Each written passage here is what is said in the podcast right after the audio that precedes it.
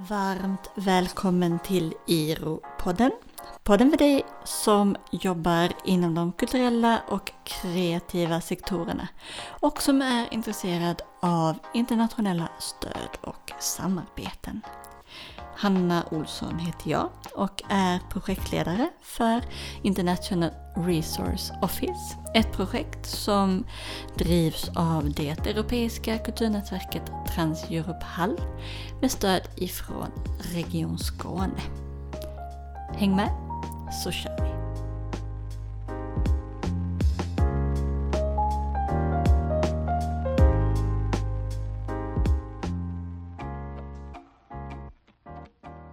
Today's uh, episode is going to be in uh, English, and I would like to say a warm uh, welcome to my colleague uh, Ella Ovekle, uh, who is uh, my guest today. And Ella is the capacity building manager at uh, Trans-Europe.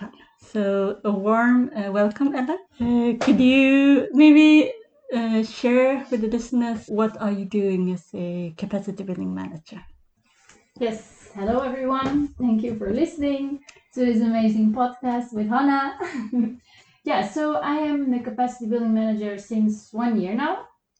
Uh, I actually moved from uh, from Holland, from Amsterdam to uh, Malmö, and uh, we have the office in Lund. So I'm uh, um, commuting between Malmö and Lund.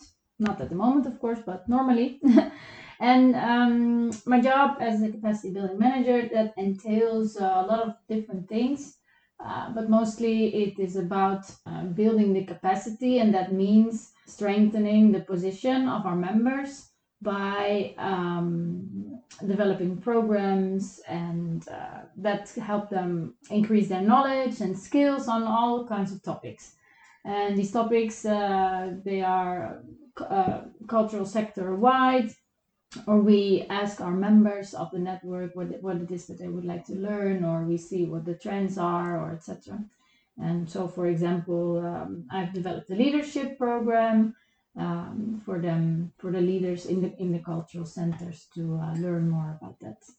So we have been finding ourselves in a very difficult uh, situation within the the last year. So that's why also i invited you to talk a little about the, the team today, which is resilience and opening up post COVID, because you have started some initiatives uh, in order to help the uh, the members of uh, Trans So, could you tell us a little bit more uh, also uh, about that? Yes.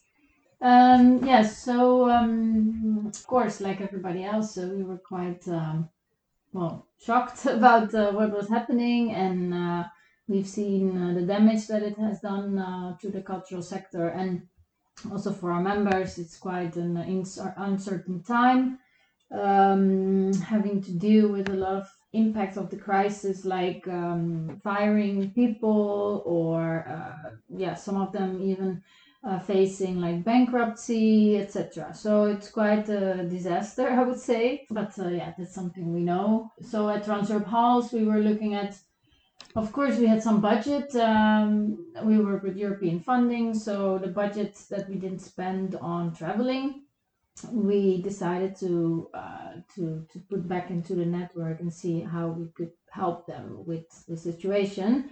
Um, of course, we don't have that much money so that, that we can help uh, people uh, maintain their jobs or anything. But of course, we could we could do something else.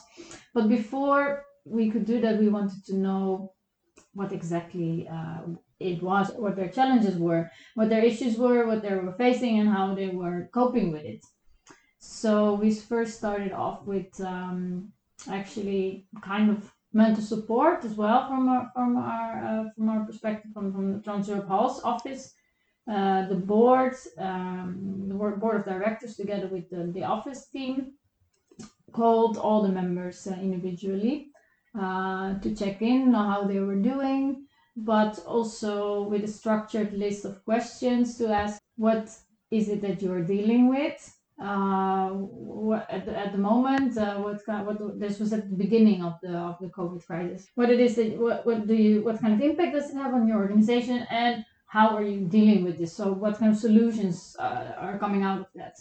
And all of that data we collected in our ID bank and this is a this is a document that we have shared amongst the members. So we had quite an overview on where our members were standing, and after that, um, we decided to uh, develop a special program, uh, which is actually a peer-to-peer program, because of course uh, the experts in this case are the members themselves. They know what kind of issues they are dealing with, and they're therefore they're also uh, one of the best uh, counselors, you might say, or guides to help the other members. So uh, together with the Olivearte consultancy agency, who is closely uh, closely involved always with the Trans-Europe Halles Network, we set up the shared recovery program. And um, again, we interviewed the members, but now this was like six months later, and uh, we used that data to define certain topics. And now, actually, we are still in the middle of it. We uh, we have um, online meetings and uh, try to uh, I, I facilitate those and try to get um, to the bottom of what it is that they're facing and how, especially what are the concrete solutions. That's a project that's now running, but uh, other colleagues of ours are developing uh, other programs again. So yeah, of course we see we see that the crisis is is just um, extending and extending. So we will see this also happening in our in our work. That more programs uh, will be related to the to the topic of resilience and um, and um, rebuilding or reopening.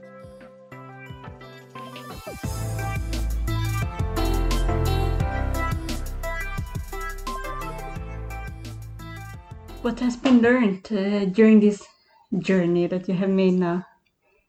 Uh, well, a lot of things, of course, um, on all different levels. Um, one of the things was about the efficiency of Zoom, but also that it can have a, a downside to it. So, of course, we know how efficient meeting on Zoom is, and uh, that's something that our members definitely uh, will uh, keep doing, even if, if we can meet physically again.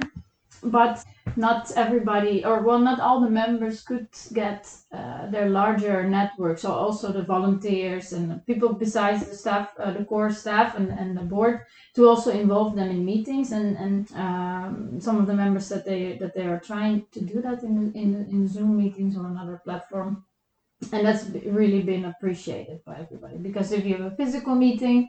Uh, then normally it's really like an event and everybody has a drink or a snack and everybody's welcome and but that's that's kind of being forgotten in uh, in the online environment. So that's something to to uh, uh, keep in mind, and also an opportunity to engage uh, the, your community in in, uh, in your work. Oh yeah, and if some people um, are not engaged, so if you feel like you're losing people because of this online uh, meeting, there's a barrier for quite some people. One of uh, one of the examples that I heard from a member was that they reached out personally. So the director of the, of the center reached out personally to all the staff members and even the volunteers to meet for a physical one-on-one meeting. And that's really helped he said because afterwards the engagement in online meetings was was uh, increased. So uh, this actually also has to do with the mental mental health um, part, and especially if you are uh, if you are in a leader position of, of a cultural uh, center or cultural institute, uh, you also have a responsibility, of course, for the health of your employees and this personal personal um, attention and care towards your uh, to your employees that has been very much appreciated. That's what the members told, told me.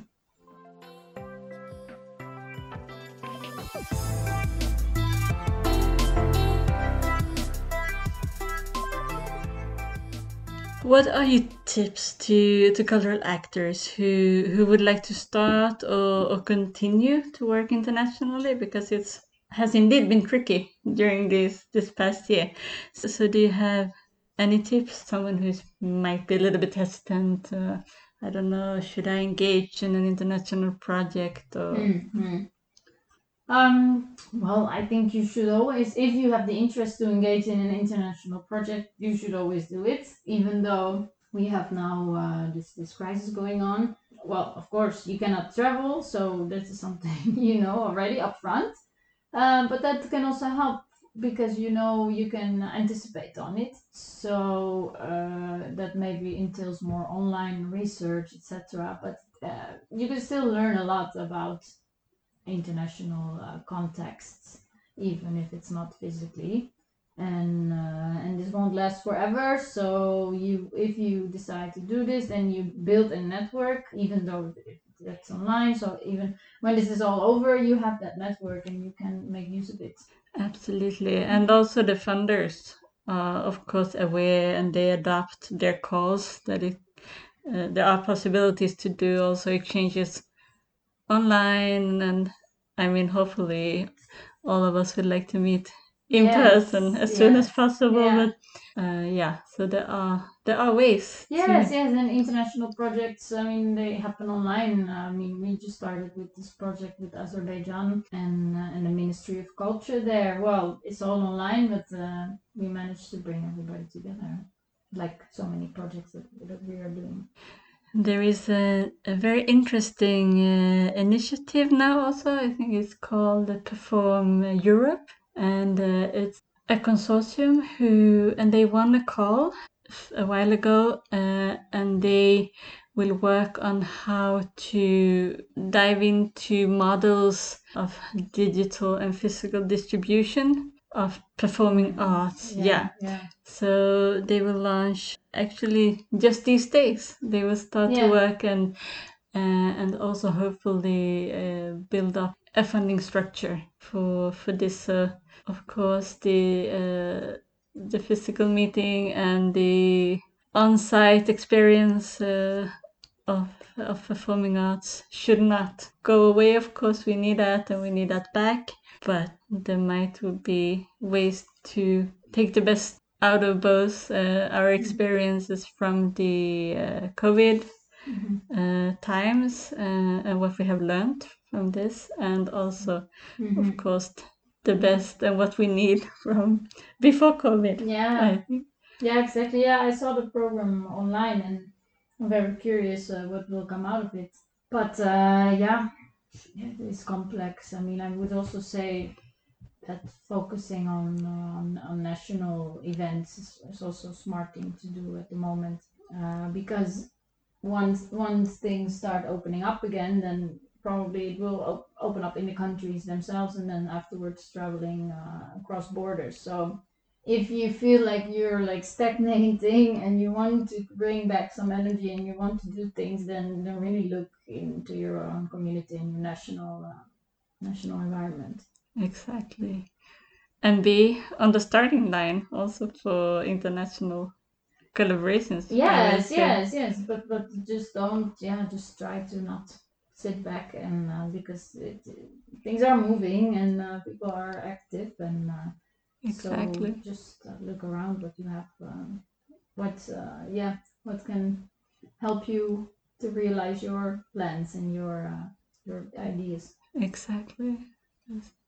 If you're not, if your organization is not flourishing, it's also hard to engage Yeah, in, exactly. in Yeah, collaboration. yeah. So of Yeah. course, yeah, you need Mm. to make sure that it is. But uh, Yeah, I think that funders are very keen also on getting things on the move as soon as possible. So yeah, we will see what happens with Yeah, upcoming fund yeah, and things. But, yeah.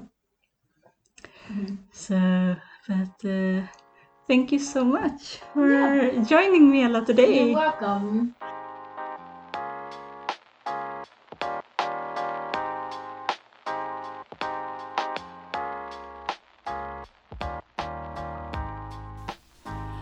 Gå gärna in på vår hemsida iro.teh.net.